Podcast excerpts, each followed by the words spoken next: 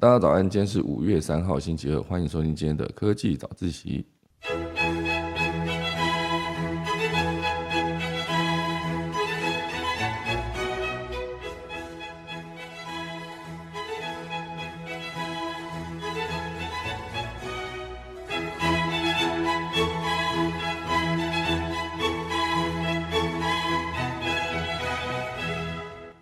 今天可以找小跟大家分享几则发散的新闻，因 为今天的新闻都觉得蛮蛮蛮碎的哈。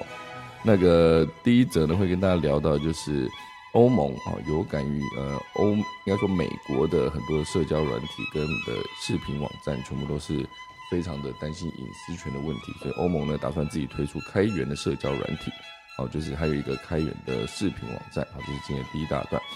第二大段呢，会跟大家聊到，就是还是蛮厉害的哦。盘点全球前十大设计公司的 CEO，那台湾占七人，非常厉害，有七个是台湾人的 CEO，这样好。那第三大段呢，会是一个 MIT，就是麻省理工学院，它打造了一个比纸还要薄的喇叭啊。第三大段其实会有一系列的科技相关的新应用跟新发明啊，包括这一次的俄罗斯跟乌克兰的战争呢，就是很多人担心说会导致 AI 武器越来越成熟，以后攻击的效率会越来越高。好，这种种其实全部都是跟科技有相关。那第三大段除了这一些，还会有一个就是美国有一个高中生团队发明了海水淡化水壶，蛮酷的，因为全世界最多就是海水嘛，如果可以直接淡化，那非常的方便。好，所以等一下呢，我们就要准备钟声过后就要开始今天的科技早自习喽。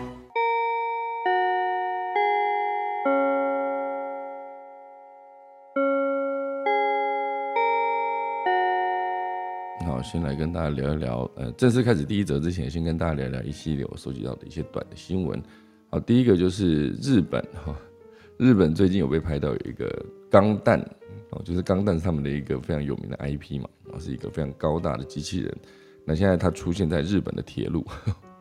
日本的铁路出现了一个钢弹修理工，哦，庞大的身躯跟粗壮的手臂。全身蓝色的涂装，哦，这个造型看起来完全就是一个钢弹哦。仔细看起来，这个钢弹风格的人形机器人呢，它其实不是负责保卫地球的，它是一个铁路修理工，我就是修理铁路这样。好吧，哎，我自己常在呃台北搭捷运的时候，我就会看到，哎，或是或是呃台铁，好像是捷运吧，啊，这就特别写到说那个，就是每天晚上都会有魔鬼专车哈。那个魔鬼是摩擦的魔哦，轨是轨道的轨，他其实讲的就是这一群人就是在晚上捷运打烊之后，就会直接开着他们的检测车哦，去去所有的捷运的轨道上面去判断它的轨道是不是有出问题啊，如果有问题的话，会及时把它处理好，那以让第二天早上开门营运的时候，让轨道维持最佳的状态啊。实际上这一些人都非常的辛苦。因为他们的工作时间都会跟平常人就是日夜颠倒啊，他们没有办法在上班的时间执行任务啊，应该说在一般人上班时间他们没办法执行任务，所以就是在大家下班之后，他才会直接去上班去检查轨道的状况。那这个呢，其实回到日本这则消息哦，它是由西日本旅客铁道株式会社，然后还有人机一体株式会社共同开发的这一个。结合重型设备、机器人跟铁路施工车辆的多功能铁路重型设备，这句话好长哦。总之，它就是一个看起来很像钢弹机器人的一个，可以直接修铁路的一个一个器具。哦，只是它的画面非常的震撼。那不知道大家有没有看过？其实，在那个好像日本不知道哪个地方，我一时间讲不出名字，就是有一个非常非常大的钢弹。那只是不确定它到底会不会动啊。之前说它其实是会动。然后我之前对于钢弹的理解就是，我每次都觉得它要用这种形态去战斗的话，一来它的速度可能没办法那么快，因为它没有这么流线嘛；二来就是感觉它很容易坏，哦，不小心碰到一个什么，然后它的一个膝盖坏掉了，哦，它要修很久。我这个觉得为什么要研发出这种就是人形的机器人？然后直到后来我看那个呃《环太平洋》啊，《环太平洋》出了第一集跟第二集，我看了《环太平洋》之后呢，我才发现哦，原来这么大的怪兽不是不是怪兽，这么大的机器人，它的好处就是很帅哈。就是 《环太平洋》其实那个机器人第一集出来的时候非常的帅。那我之前也看了另外一支作品，特地分析了为什么第一集《环太平洋》这么好看，而第二集这么难看。它其实有一个最核心、最关键的一个东西叫做。呃，整个机器人在视觉中比例的大小，如果说你把比例弄得太小的话，你就会导致这些机器人呢看起来就很逊，可是以第一集《环太平洋》第一集，它当初出来的时候，我自己看我当时觉得这非常的过瘾啊！整个在我那时候还去看那个在新一区有一个好像叫做四 DS 还是五 DS，总之它就是有震动，然后有喷雾，然后还有一些撒一些水雾，然后还有一些就是音影音那音效，它还是非常的棒的。只是它的整个椅子会震动这样，哦，所以整个在看的过程中，我就是感觉一直被打，就是。环太平洋的主角哈，主角那台机器人哈，那叫做呃 Gypsy Danger 哈，他被打的时候，感觉我被打，可他打怪兽的时候呢，我还是被打，就是整场就是一直被打的状态，就椅子一直震嘛，哦，所以总之我看第一集的时候是觉得非常的过瘾的，那时候第一时间没有办法去直接讲出说为什么我觉得第一集这么好看，那第二集我在看的时候，其实看到一半我就感觉好像落差非常的大，可能是剧情的关系，也有可能是那个。呃，里面的角色换换过人了，或者是里面最终最终我发现最核心的关键叫做镜头的角度，因为以第一集来说，它非常大量的镜头其实全部都是从地面往上仰拍，好，包括其实有一幕就是呃这个机器人直接走到那个岸边，然后倒下，然后有一对呃老年那就爷爷跟孙子的感觉在海边。然后就有一个机器人，就是因为它受损了，慢慢走到海边，然后整个倒下的过程中，就是以一个爷爷跟孙子在底下往上看的那个视角。那那两个人的存在刚好有一个庞大的对比。我觉得人非常的小，机器人非常非常的大。那当然还有多加上一个很重要的重点，就是当那个机器人倒下的时候，其实它有增加了一个重力加速度。我就是你整个，比如说呃，整个身体先倒下，然后手做了支撑之后，然后 那个头直接。砸在地上的时候，它其实是会有一个就是惯性，是它不是砸下去就停了，而是它稍微再多了一一段，然后才一个震荡，然后才停下来，就是多了这些很多的细节，好就可以，这是其中一个啦，镜头的角度。那第二个当然就是一个相对应的对比嘛，以第一集当然就是我刚刚讲那个镜头，一个呃爷爷爷跟孙子去对比，机器人非常的大。另外还有一个重点就是，比如说其中有一幕我也觉得非常的酷，就是这个机器人呢。他准备要跟那个怪兽对打的时候，他用了几个道具，好，比如说他们在呃在港口，他们就使用了货柜，哦，所以当大家平常对于货柜的理解就是货柜车有那种一节的，有两节的，一次载两颗或者一次载一颗，或者一次载一颗，可是载的是一半的那种，可它使用就是普通货柜的大小，它做的事情其实就是这个机器人拿起了两个货柜，然后直接拿这两个货柜当做手指虎去打那个怪兽。哦，所以你就会觉得，哎，这个货柜在这个机器人对比下显得非常非常的小，因为一个货柜我们平常人去看蛮大的嘛，当他被一个这么大的机器人拿着在那边打的时候，你觉得，哦，这个机器人真的很大。另外还有一个更明显的对比，就是他打到一半的时候，就发现，因为整个城市被毁坏殆尽嘛，所以有一个有一艘船，有一艘算是货轮吧，应该不是太大的货轮，它就直接被冲到岸上。然后机器人在对打的过程中，他会想到说：“哎，那我可以拿着这个货轮直接当做球棒去打对方的怪兽。”然后他就拉着这个货轮前进，然后这个角度依然是由下往上的仰拍，所以它整个拍起来的时候，你就觉得哇，这个机器人真是超大。因为当它超大的时候，你就会觉得非常进入这个呃里面的角色的设定，就很进入这个剧情。好，所以这就是第一集成功的原因，非常多的镜头，要么就是下往上拍的那个。呃，仰角这种感觉，要么就是直接做一个对比啊，不管是刚刚讲的人呐，还是货柜，还是那个轮船，我应该说货轮，哦，直接被当做器具去攻打那个 怪兽，这几个设定都做得非常的成功。好，然后我看了那支影片做了分析之后，他直接分析第二部，第二部之所以这么不受欢迎，我觉得这一个镜头感以及那个庞大感做不出来之外。它的镜头角度真的是选择的非常的差，就是很多时候它其实是平角哦。当你今天是一个机器人在移动的过程中，你的那个镜头的位置拉得非常高，几乎已经在机器人胸口那个位置的时候，你就会觉得那这个机器人没多大，因为大部分时间你就看到你的你在跟朋友聊天、吃饭、走路并肩的时候，你就发现你看着他，因为他可能差不多跟你一样高，或是顶多是矮你个十公分，高你个十公分，就这样看到的角度大概就是这样的平角。可是如果说今天你去拍一个庞大的机器人，你去使用这种平角的角度的时候，那就会显得这机器人感觉好像没这么大，就会让观众一直去思考说这个视角到底是谁的视角。因为如果说以刚才第一则第一第第一集在，比如说刚才那个一对呃爷孙在海边看到机器人毁坏砸在他们面前这件事，那个视角完全就是人类，而且顶多就是一百公分啊，一百公分，哎呀，一百五、一百六到两百、两百三这种这种这这一段距里面，再怎么样，它的大小是不可能是一个平角了。所以所有从头到尾你的观看角度都是我是一个差不多正常高度的人类看着一个庞大机器人的视角。哦，所以当你今天在整个对打的过程中，你看到的是一个机器人的平角。而且它平角很严重的一个地方，就是它平角出现，它其实旁边并没有其他，比如说，呃，以第一集来说，它的平角两个，当那个机器人在跟怪兽对打的时候，因为怪兽也很高嘛，所以你用那个平角的视角是可以接受，因为必须是平角才能对应出两个角色的身高差不多这件事。可是当第二集你在没有其他怪兽做对比的过程中，你还是给了一个平角的镜头，观众就会非常 confused，说这到底是谁的角度？因为再怎么样，如果你今天是一个高空往下拍，比如说坐的直升机或者坐的战战斗机经过的时候，它应该至少也是个俯角，就从上往下看那种感觉。那你还是可以从那个俯角的角度去做一个，比如说跟城市建筑的对比，去判断说这一个机器人到底有多大。好，所以这就是其中一个，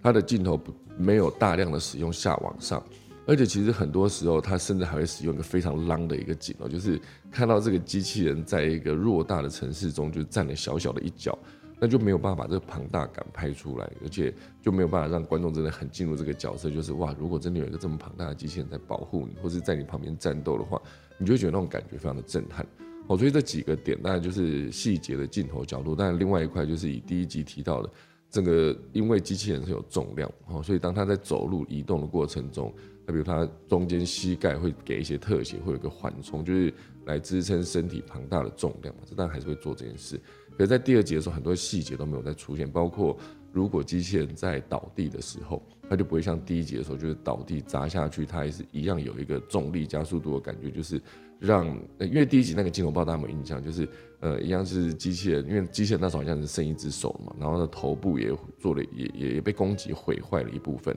那当然就是里面演的就是主角的哥哥就死掉了哈，所以。当今天这个主角哥哥死掉，这个主角直接一个人以一己之力把这机器人开到岸边，然后最后就是不知倒下的过程。他那个头重重的砸在地上，那个感觉是非常有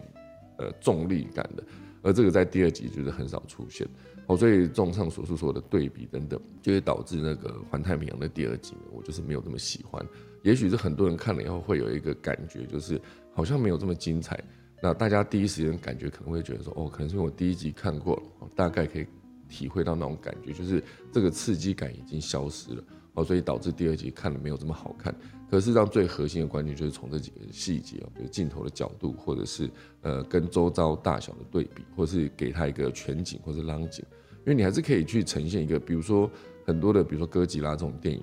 它还是会呈现说整个一个怪兽在都市里面横行，然后导致周围的建筑全部毁坏。可是它再怎么样，就是一个浪景之后。它必须那个浪景是一个以人类的视角从很远的地方去看，就看到我们的城市正在被一个怪兽在那边蹂躏。可是至少它就可以快速赶快切到里面的细节特写，比如说撞倒了所有的那个呃玻璃或是建筑，或是直接毁坏建筑内部的一些镜头等等。哦，所以以那时候《环太平洋》第一集，他在跟怪兽对打的过程中，其实有一幕就是。他的拳头是挥进一个屋子里面了，挥进那个建筑里面，不能说屋子，建筑里面，然后就往前挥的时候，就是把建筑里面就捣毁的非常严重，然后就直接撞到一堆的办公桌，然后最后就是他的距离就是最深深到一个地方，就是他碰到了一个，不知道大家知道有那种五颗球 挂在那个线上面，然后你拿起第一最右边那一颗，然后一放，它撞到第二颗的时候，它就会导致第五颗弹起来，第五颗弹起来再降回来，然后它就会再。撞到第四颗，然后再让第一颗再弹起来，就这样一直哒哒哒哒，就这样，就是第一集的一些细节哈。所以我觉得以这个啊，回到今天第一则消息之前的还不重要的一个小新闻，竟然就讲了十几分钟。因为这个日本出现了一个钢弹机器人的铁路维修机器人啊，机器啊，铁路铁路维修工人，我就有想到环太平洋里面这个角色。当然，当初这个这个电影出来是非常的震撼跟好看的，就是一个爽片了。哦，你就看到怪兽被打，然后还有什么？然后我这就想到，其实还有另外一个，就是好像是呃，金刚大战一个什么？金刚大战哥吉拉，我想起来了，他就是直接在就是金刚跟哥吉拉这边打仗，就打来打去这样。因为金刚也很大只嘛，那哥吉拉也很大只，所以他们在打的过程中，它的速度一定是稍微更缓慢的，因为那它的移动的步幅就非常的大，所以你不可能让它的动作非常的敏捷。可是毕竟金刚是一个很敏捷的动物，所以做到一个大的一个程度的时候，还是可以让那个那个重力感跟那个呃碰撞感，你还是可以远远的感受到。那我就会想到，在网络上面有另外一支作品，其实就是一个主人他养了一只猫，黑色的。啊，只是那个主人，我想他应该是一个顶尖的后置影片的工程师，也不算工程师，剪接师。哦，他在做特效合成的时候做的非常的完美。哦，所以他就选择了非常多的呃经典的电影画面，比如说《侏罗纪公园》。哦，第一集的时候有一个一对小孩子困在车子上面，然后呃困在车子里面，然后上面是呃那个玻璃天窗的玻璃，然后这个哥吉拉往下攻击的时候，这两个小孩就差点被咬死，这样。那那一个剪接师就是把那个恐龙直接换成那一只猫，它的那一只忘记叫什么名字了，它就是一只猫，然后非常的非常的很恐怖，在那边攻击那辆车子。然后包括哥吉拉大战恐龙，它也是直接把那个哥吉拉，哎，把那个不是恐龙，哥吉拉大概大金刚大战哥吉拉，它也是把金刚整个换掉，然后就是那个猫直接去攻击了哥吉拉，就攻击这个怪兽。所以我觉得整个视觉的想象，就是你必须把那个大小对比拍出来，那你就拍出来的时候，才会让观众体会到那种呃庞大的感觉，你才可以真正进入这个剧情。所以很多时候一些很细节的东西，就是。没有顾到，那对于消费者或者观众来说，他们第一时间讲不出来哪里不 OK，可是他们就会觉得哪里怪怪的。或者当你今天很细节跟他分析，像刚才讲那个第一集跟第二集的环太平洋镜头角度跟那个重力加速度的感觉，或者一个相对的对比镜头，必须大量出现来说服所有的观众说这个机器人从头到尾都非常的庞大。所以总之呢，这个是今天第一大段之前的一个开头的一个小新闻哦，就分享了这么久。好，那我们现在赶快来进入第一大段。第一大段呢，就是欧盟。好，欧盟它就是有感于，呃，所有的社群网站哈都被那个科技巨头支配。哦，尤其是之前 Facebook 出现了蛮多次的，就是资料泄露的一个事件。好，包括之前的那个剑桥分析哦，取得了这个资料，然后导致被被呃判断说是否有影响到美国的二零一六年的大选。美国二零一六年大选那时候是川普跟希拉蕊。那到最后一刻，哦，这两个人就是在网络上面的社交平台上面站到最后一刻，然后到最后就是希拉蕊败下阵来。那很多的阴谋论是讲说这是俄国暗中资助川普，这当然后来证据上面没有这么的充分啊，至少我自己在收集的时候没有看到这么完整的证据。可是至少呢，就是当时就是川普选上之后，就马上跑去跟普丁头就见面。那当然这个过程很多人觉得说，啊你们家是不是跟川呃就是川普家是不是跟普丁嘛就很好？啊，包括川普的女婿啊等等，好，所以总之，那个 Facebook 对于这些科技巨头，应该说科技巨头对于这些资料掌握，它到底是不是一个会非常呃造成民众的困扰跟不便，甚至危险哦？包括还有另外一个消息，我再快速先带一下，就是这边有写到说，上网搜寻就能找到电话号码，所以 Google 加强加强隐隐私政策，接受移除的要求，那就是如果说你以后你开了一个公司，假设你可以直接在 Google 地图上面。放上你的资讯哦，那很多人如果直接要找，因为其实现在很多人的习惯性说，到了某个地方，你不了解这附近有什么好吃好玩的，你就直接打开 Google 地图，然后你就可以找到说，哎，这附近的餐厅有哪几间，然后一一点进去之后，你会发现每个餐厅都会有一些评价啊，评价包括星级评价跟文字评论，那那个星级评价可能是一到五颗星嘛，那如果说他今天星数非常少，假设二点多颗星或者一点多颗星，那就非常严重，呃。相对，如果说他今天四点七、四点八、四点九，你觉得哦，这间好像来吃的人都非常满意。那你看完星级评论之后，你还可以点进去看他的所有的评论。那我自己的习惯就是先从最烂的评论开始看，然后再去看一下他最近的最近几则评论。因为有些时候一个烂评论放在那边，然后你点进去发现，哎，它可能是个五六年之前的。那过了那一次烂评论之后，可能后续就有非常多很好的评论，就代表说这间餐厅可能在呃服务的过程中，他可能会做一些服务上面的调整。那它就会变得更好，所以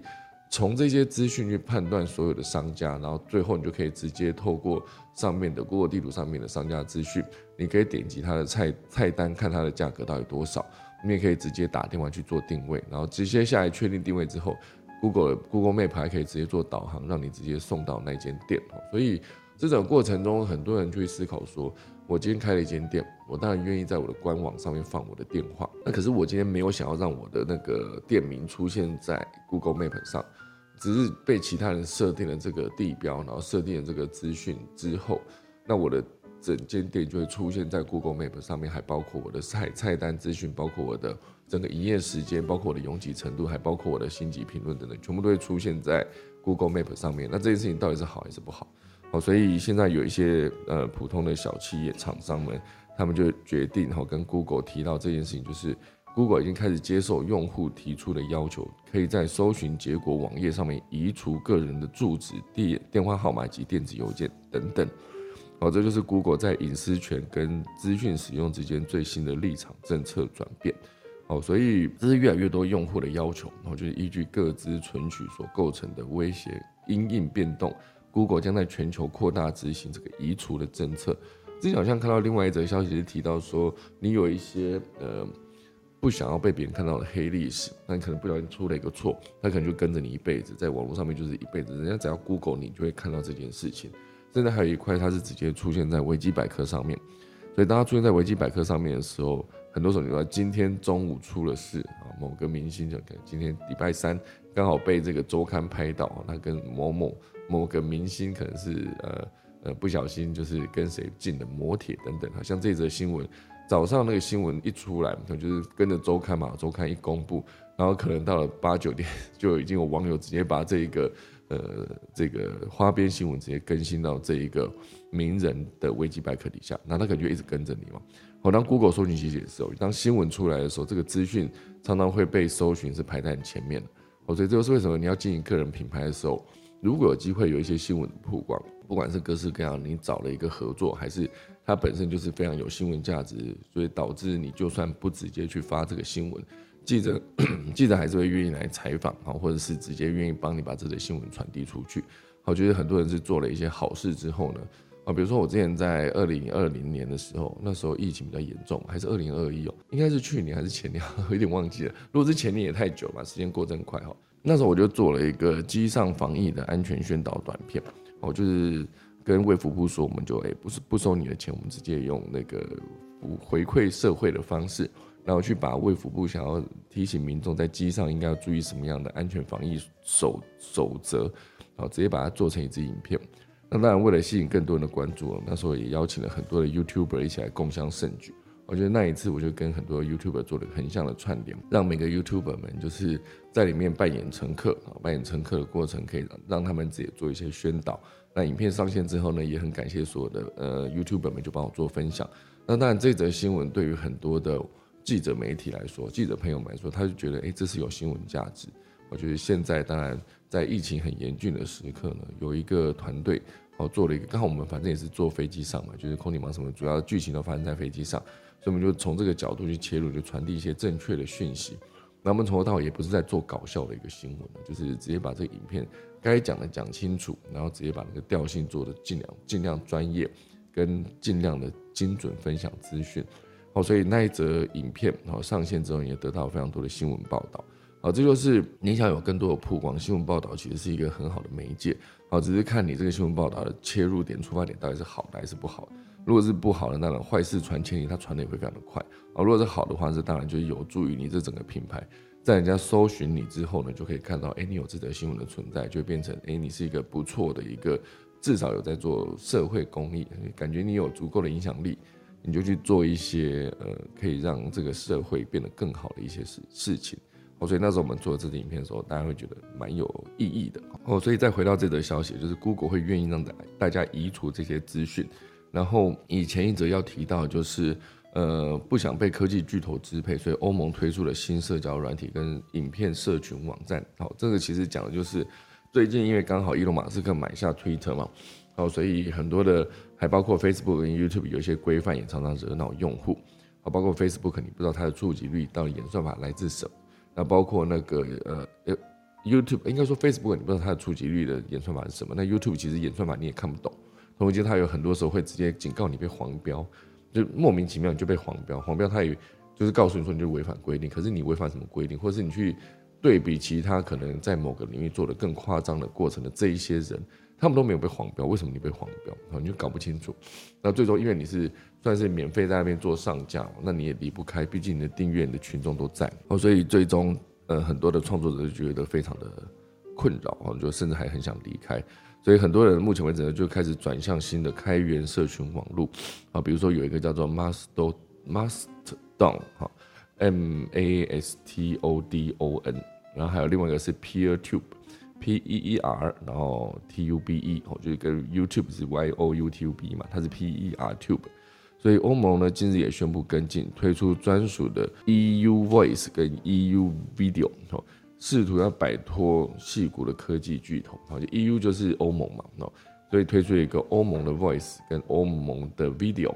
它是不是要直接对应，就是比如说 Podcast 跟 YouTube 频道，用这种方式。那当然，这个讲的是啊，这个长毛象，哈，就是那个 Mastodon，哦，它其实是一个二零一六年推出的一款免费开源且去中心化的社群网络，它操作的界面呢跟 Twitter 蛮类似。但是并非由单一机构运作，而是由不同的运营者的伺服器之间以联邦模式交换资料，来达成去中心化的目标。好，所以每一个营运的站点呢，都被称为实例。好，贴文则被贴称为都文。哈，D 啊，T O O T。那以 Twitter 上面来说，它当然推文就叫 Tweet 哈。那以这个长毛像这个开源免费的去中心化的社群网络，它发的文就叫做都文哈。T O O T 好，那当然另外一个叫做 PeerTube，它是一个二零一五年有一名网络代号叫做 CharcoalBoss 的学生设设计出来的，后来就由法国的非营利组织进行技术支援啊，同样也是采取开源跟去中心化的设计，就是为用户提供一个在 YouTube、Vimeo 跟 Daily Motion 之外的一个选择。哦，所以像这几几个做法都是持续在做到让大家觉得说我的资料是有被完整的保护的，毕竟。在一个去中心化的时代里面，就没有人可以直接决定。就是简单说，就是，呃，你不会被过度无理的管理。可是同时间也会变成说，如果你真的需要有人管理的时候，你会找不到一个负责人。那这就是所谓的开源必须面临的一个问题，或者所谓去中心化去得面临的一个问题。哦，所以到最后面，如果你要你是用以呃你这件事情发生之后，你可以找到谁负责，或者可以找到谁管理这个角度去切入的话，你会发现很多所谓的去中心化，它其实并不是真正的去中心化。哦，所以总之呢，无论如何，欧盟就是推出了这两个 EU Video 跟 EU Voice，然后来对抗来自戏谷的科技巨头。很多人其实都在做这件事情啊。我包括台湾，我之前也在思考说，我们算是一个在数位网络内容的净殖民国，就是我们的所有资料都是呃净输入，没有在输出，因为毕竟所有的平台都是外国人的嘛。我就是曾经我有一度，我觉得说我的空间忙什么八十万的粉丝。那我今天想要发内容，想要接触到我的顾客啊，顾客就是我的粉丝，我的观众们。我想要在台湾接触到我台湾的顾客，我却经需要经过一个细股的公司同意，因为毕竟他的演算法决定了所有你你可以看到，你可以你的观众可以看到什么这件事。哦，所以当然没办法，因为一开始他们直接提供免费的平台，就是俗称的免费最贵嘛。当你直接在上面，呃，比如说有些电商在二零一六年蓬勃发展，那时候几乎是你有发文，他就是直接会。呃，被看见，那触及率非常的高，所以粉丝都可以直接接收到第一手最新的你的粉转发的消息，哦，所以就会变成一开始很好经营，可是到最后当它变得越来越难以经营的时候，就是它需要你直接付费买触及的时候，那个时候经营的成本就会非常的高。可是如果说你不买不付费买触及，你会没有办法直接接触到你的观众啊，那这样就很严重啊，毕竟你发的文没人看到了。那不管是影片的点击数字，还是你想要在上面做导购，它的成效都会直接腰斩，或者砍半，或者更低哦，掉到十分之一。我自己大概算过，公牛毛什么从最红的极盛时期，二零一六年的八月、九月、十月那三个月，我的触及率直接往后看，是几乎剩下二十分之一吧。我假设我发一支影片在六十万的粉丝，我就可以原本是可以接触到六十万的，就算不到六十万，五十几万也是可能的。可是到后来，我就是六十万直接剩二十分之一，就剩下剩三万。我所以一开始那个触及率到后面下降的幅度非常非常的高，非常的恐怖。那当然对我来说，我的影片就是曝光之后，呃，点击数字足够高的话，就有机会带来下一次的合作嘛，就厂商愿意来这边呃跟我合作影片，然后直接让他的商品在我的影片里面曝光。可如果说触及率、点击率，突然变变这么低的时候，那厂商就会做其他的选择。可是对我来说，当然就是某种程度的损失嘛。可如果说你真的要我直接花钱买广告去买自己的影片的曝光，其实感觉好像也没有那么直觉。因为毕竟很多的电商他花了钱，他知道他自己这笔钱砸下去，他可以从那个大概自己内部的数据判断，可以知道说可以直接换回几单，然后可以直接换回多少的现金，就是购买之后就是把商品直接换成现现金拿回来，所以他们下广告就变得相对比较有意义。我觉得下了以后这个钱是回得来的。可如果说我今天下广告，我必须影片有更多的观看之后，我等的也不是当下，因为商品我没有在卖商品。所以我等于就是下一次，如果厂商愿意来跟我合作的话，那还是要看下一次哦。所以它的直直接最直接上面关系是不一样的。好了，当然以这个欧盟目前为止，他们正在做这件对抗细股科技公司这件事情，其实就我刚刚提到了，全世界都一直在做。很多人都曾经想过说，一些 YouTube 想说好，我要离开 YouTube 哈，离开 Facebook，不再经营粉丝团。可是后来就发现，其实自己做不到，一来又觉得很可惜，就是我的上面有这么多的粉丝，几十万呢。那如果说今天突然间说放弃就放弃的话，岂不是很可惜？所以最终大家就还是继续留在这个里面。那当然就是就是继续接受这一个社群的牵制哈，就是接受 Facebook 的演算法导致你根本看不懂你到底要发什么内容，什么时候好，什么时候不好，搞不清楚。好，好，这个是今天的第二大段。好，欧盟至少曾经现阶段正在做的事情，就是做了 EU Voice 跟 EU Video 来当做他们。对抗细股科技巨头的一个服务，算是一个开源去中心化的服务。那能不能有足够多的社群使用者在上面，就看他们后续怎么经营了。好，这就是今天第一大段。第二大段呢，会跟大家聊到，我觉得这这件事也蛮酷的。它是一个来自数位，哎，不是来自商业周刊的一个报道。啊，商业周刊的财经里面的产业动态里面的报道，他提到就是，呃，这是日经中文网，他发了一个标题，写说前所未见。全球前十大 IC 设计公司的 CEO 有七个是台湾人，七个，十分之七，哈，占了百分之七十。那这个里面写的是一个在世界的半导体行业，台湾风险进一步加强。台湾的企业呢，已经明显进入美国垄断的设计领域。哦，民间的调查公司表示呢，专注于半导体设计的全球企业，二零二一年的营业收入排行榜。在前十家中，台湾的企业首次占到四家，哦，这只是营收的排行榜。那这前十大里面，哦，就是台湾的企业占了四家。可是除了这四家之外，额外还有三家，它不是台湾的企业，可是它依然是台湾的 CEO。好，所以这算是目前为止一个蛮酷的一件事情，对我来说。那当然，半导体呢是被称为工业的米粮嘛，有军事和太空相关领域到智慧手机、汽车，然后个人电脑、电子。锅等等的家电啊，就会用在所有的产品，来发挥电脑啊，发挥大脑的作用。好，这也是为什么之前好像说缺晶片，缺到有一家企业跑去买洗衣机，只是为了把洗衣机里面的晶片拆下来，然后呢，然后找到呃材料之后，可以让他们做出晶片之后再出货。哦，这是之前有一则消息也是提到买洗衣机来拆晶片。那当然，这个工业米粮的存在就是半导体哦，就是当然越是搭载具有高大呃高性能的大脑的半导体啊。产品的性能就能提得越高，而要制造高性能半导体呢，就需要复杂且尖端的设计技术。哦，所以这个复杂的 IC 设计这件事，呃，台湾一直在在这一块都做得非常的好。哦，所以整个这边提到设计是半导体制造工序的一个核心。所以美国当然被称为半导体大国。哦，这是因为在设计领域一直压倒其他的公司。在这个领域呢，美国有高通、博通跟辉达，就是 NVIDIA，还有超维，哈，就是。半导体啊，AMD 等等的优秀企业，但是在最近呢，哦，就是这个情况正在发生改变。台湾的调查公司叫做吉邦资讯，哦，三月底发布了一个不拥有工厂、专注于半导体设计，也就是所谓的 IC 设计公司的全企业全球营收排行榜。结果表示呢，联发科跃居第四位，那联咏科技排在第六位，啊，瑞昱半导体在第八。奇景光电在第十，哈，所以就是四六八十的一个排行，所以总计呢，台湾有四家台湾企业上榜前十大的呃 IC 设计公司企业营收排行榜啊，前十大有四个是台湾的公司。那那除了这四个以外呢，还包括以美国的博通，哈，就是刚刚讲的 NVIDIA，哈，美国的英伟达嘛，哈，它其实概念上那个黄仁勋也是台湾人，哈，就是今去年的事，哎，已经是去年的事了。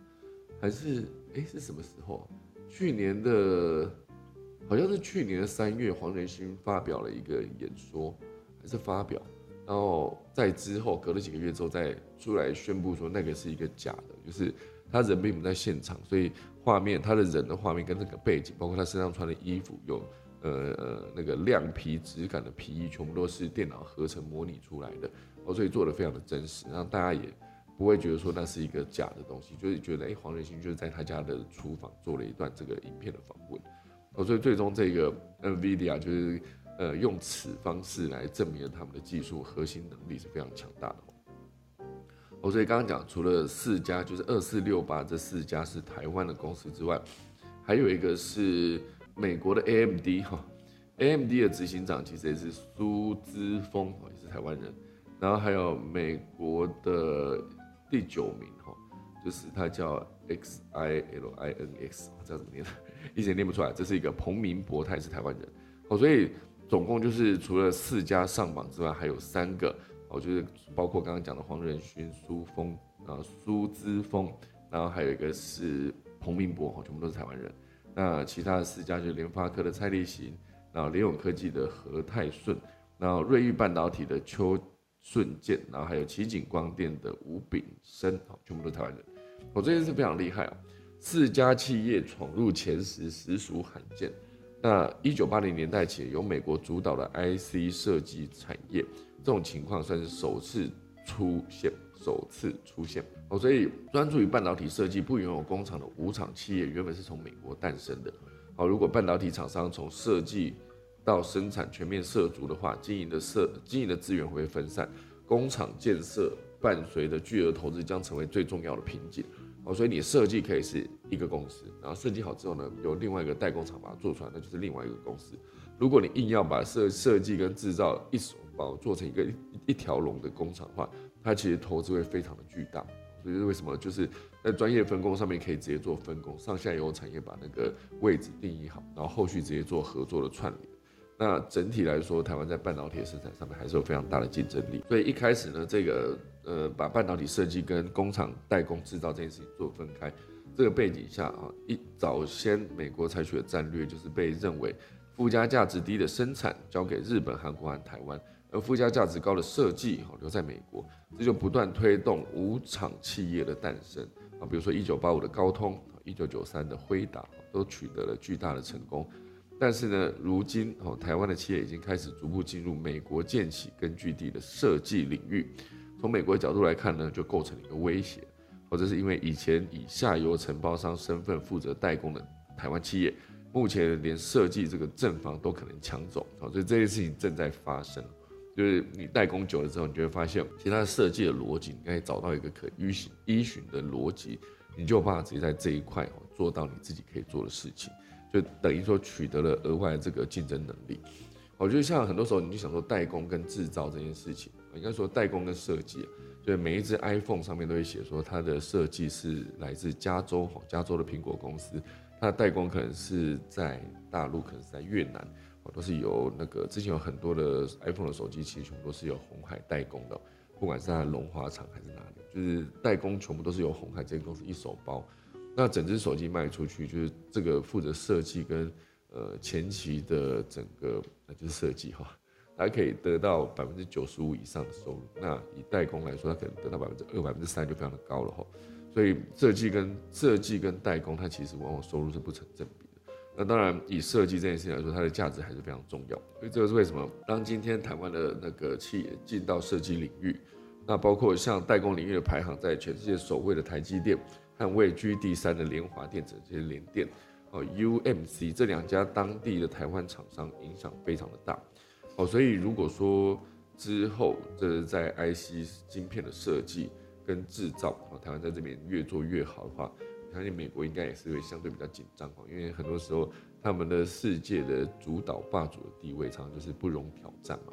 所以当他发现什么时候有可能得到竞争的时候，就是什么东西在崛起的时候，我就打蛇打七寸，直接把它毁掉。包括呃，就是八八年的日币哈，因为一个广场协议就直接被美国打趴啊。每每逢八，我像之前有讲过嘛，每逢八，那九八年那个亚洲金融海啸。哦，从泰铢开始，整个连锁股牌倒下来，然后当然那时候台币是非常稳的哈。然后到零八年的时候，差不多那段时间是那个呃雷曼兄弟的倒闭，也引起了全世界非常大的金融的震荡。然后到一八年的时候，就是中国跟美国的互加关税这个战争，就是全部每一个措施都是在持续影响整个世界的经济。当然，每一次只要美国头过身也过的情况下，美元就是可以依然维持世界霸主的地位。所以，他曾经就是打趴了一个日元，他曾经也在呃俄罗斯入侵克里米亚那一段时间，就是把欧元正在崛起的势头也直接一桶水浇下去，所以导致整个欧元到最后面，当整个战争结束的时候，欧洲人才发现说啊，原来他。这整件事情最终影响到的是我们欧元正在崛起的这条路，最终就是被美国依然牢牢把持了美元。哦，所以到一八年的时候，当他在跟人民币做对抗的时候，就是中美贸易战争那个时候，哦，就是彼此互相加关税。那时候加关税加的非常夸张，就是呃中国设计的出口，应该说中国制造出口全部都是高科技的产品，毕竟大部分做代工嘛。美国就是以此就是卖大豆哈，就一些农农产品直接卖给中国，所以那时候两方都直接开出了两方的加关税的清单，哦就是。呃，中国出去的东西要加关税，全部是大量的三 C 高科技的产品。那美国出口就是大量的农产品。那时候乍看之下觉得，哎，美国是不是一个农业国？为什么出口全部都是农产品？所以那段时间才美国才发现说，他们在制造业这件事情，就是希望所有的制造商可以回流，也大量的鼓励跟甚至有一点强迫所有的那个制造商直接去美国设厂。哦，这也是为什么后来台积电也去了哈，Sam Samsung 哦，三星也是。有被迫有移动的一些场地啊，应该说厂房的位置哦，所以我觉得美国在每一个时间点，然后他们就会去思考说，全世界会对他们带来影响跟挑战的那个对手有谁，然后在那把火烧起来之前，先把它扑灭哈。所以一路到现在，美元还是依然是非常的强大，就包括前阵子哈，就是现在还在进行中了，就是俄罗斯跟乌克兰的战争，其实那时候打的其实也是希望可以用美元，希望可以用全世界的经济压力、制裁等等。把那个二二元就是卢布哈，讲的二元乖乖，把卢布打趴，而且在开战没多久之后，哦，直接下跌到了百分之好百分之五十以上，五六十。后来就是一一呃，普京用一招，就是你如果欧洲需要跟我买所有的那个能源的话，我就必须使用卢布，卢布计价才可以买油，才可以买天然气。所以用这一招就直接稳住了所有的卢布，甚至到最后就是回升到战前的卢布对美元的汇率。这一招其实打得非常漂亮，因为毕竟你可以不用美元，可以不用卢布，可是你不能不用石油，不能不用天然气。尤其是现在又是呃德国大量使用天然气的过程，天气又这么冷嘛，你如果没有用天然气，你可能只能买美国的液态天然气。那液态天然气第一进来又比较贵，第二就是你就算进来了，你要储备足够多的量的话，你要去建那个液态天然气的储存槽。这件事情在以前的北溪二号直接从俄罗斯拉到德国的这个过程中，它其实是一个管子进来，它不需要储存了，反正就是本身它就是气体，气体直接大管接中管接小管送到一般的民宅就可以使用。它如果是液态天然气的话，它成本非常的高，是必须你在运送过来的时候，你是先把它液态化，然后直接到这边的时候再结成变成空气之后，然后先储存，储存之后解压缩，然后才送到所有人的家里，那个成本一定是非常的高。更何况就是现在油价也受到波动嘛，所以这次整个俄罗斯跟乌克兰战争，整个打到的经济确实欧洲变得非常的惨哦。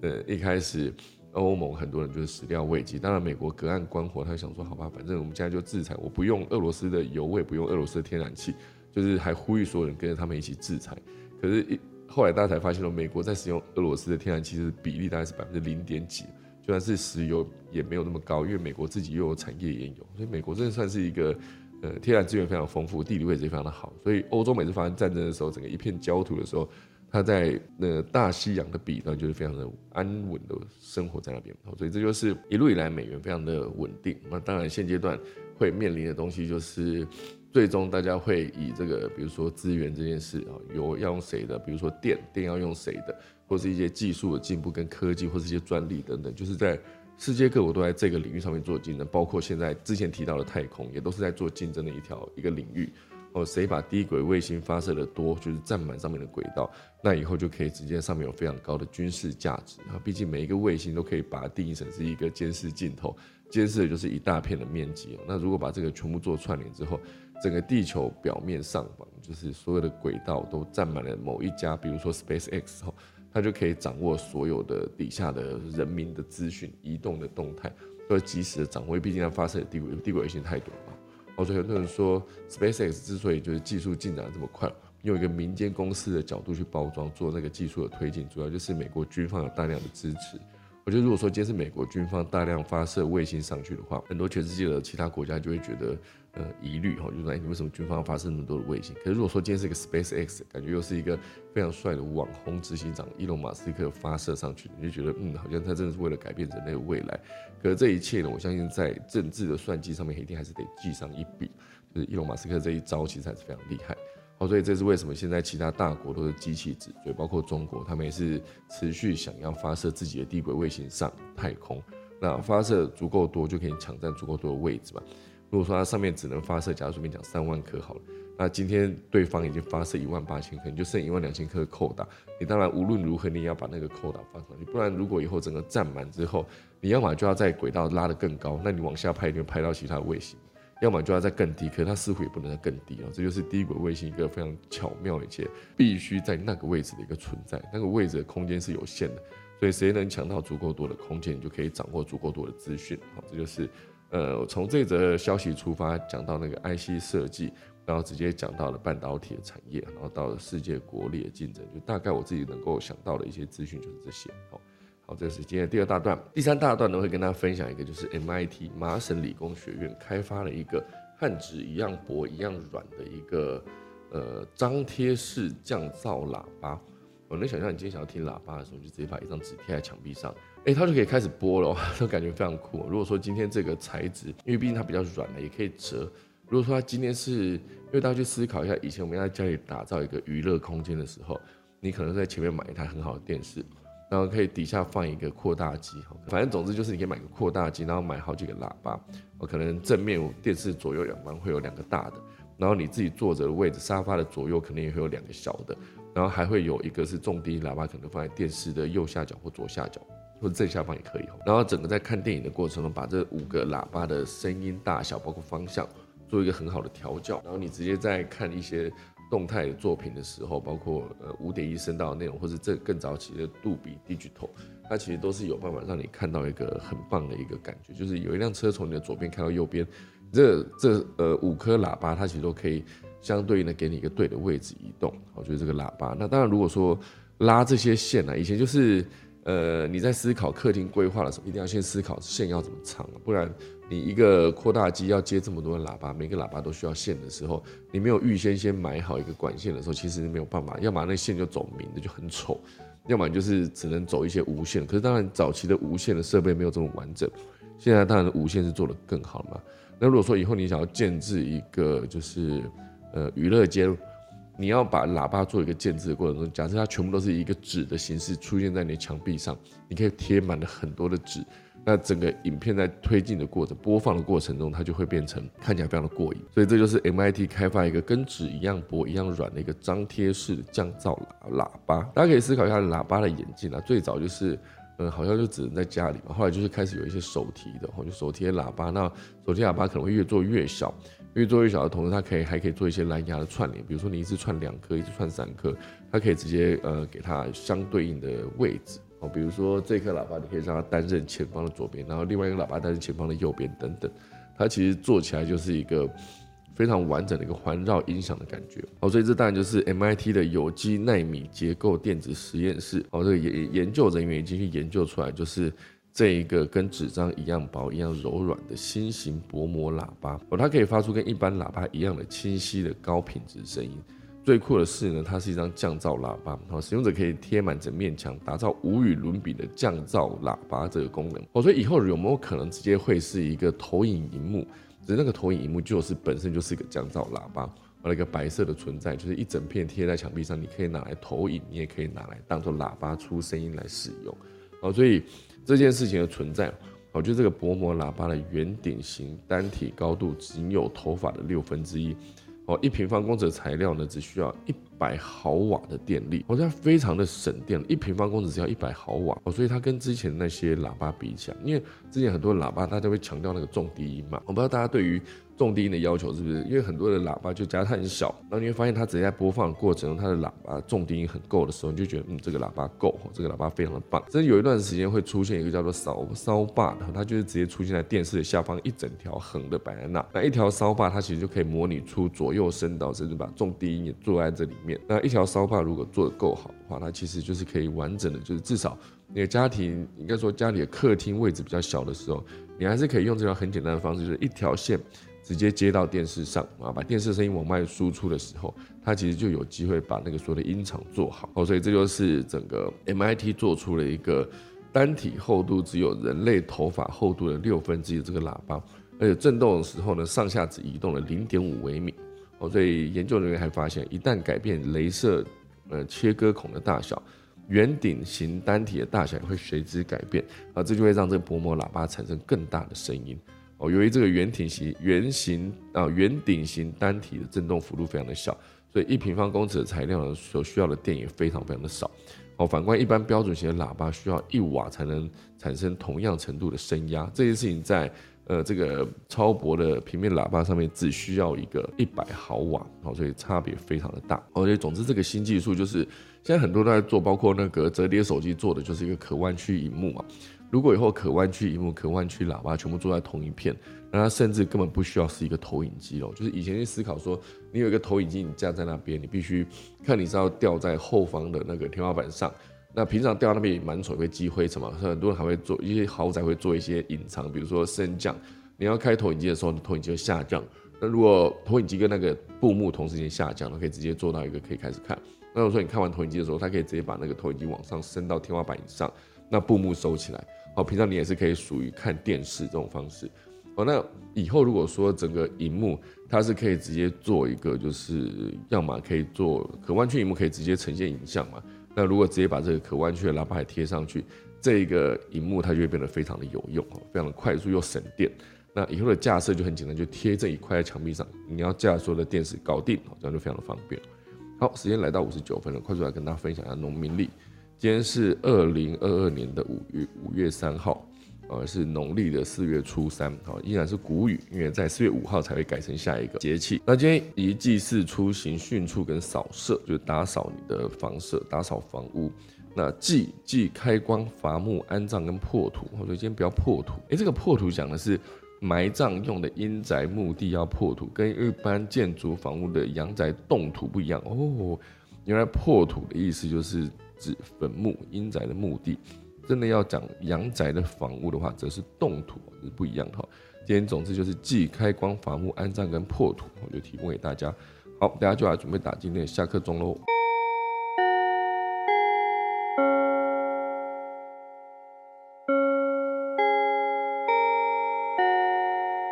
好的，那就谢谢大家收听啦，科技早自习，明天五月四号早上七点再见，大家拜拜。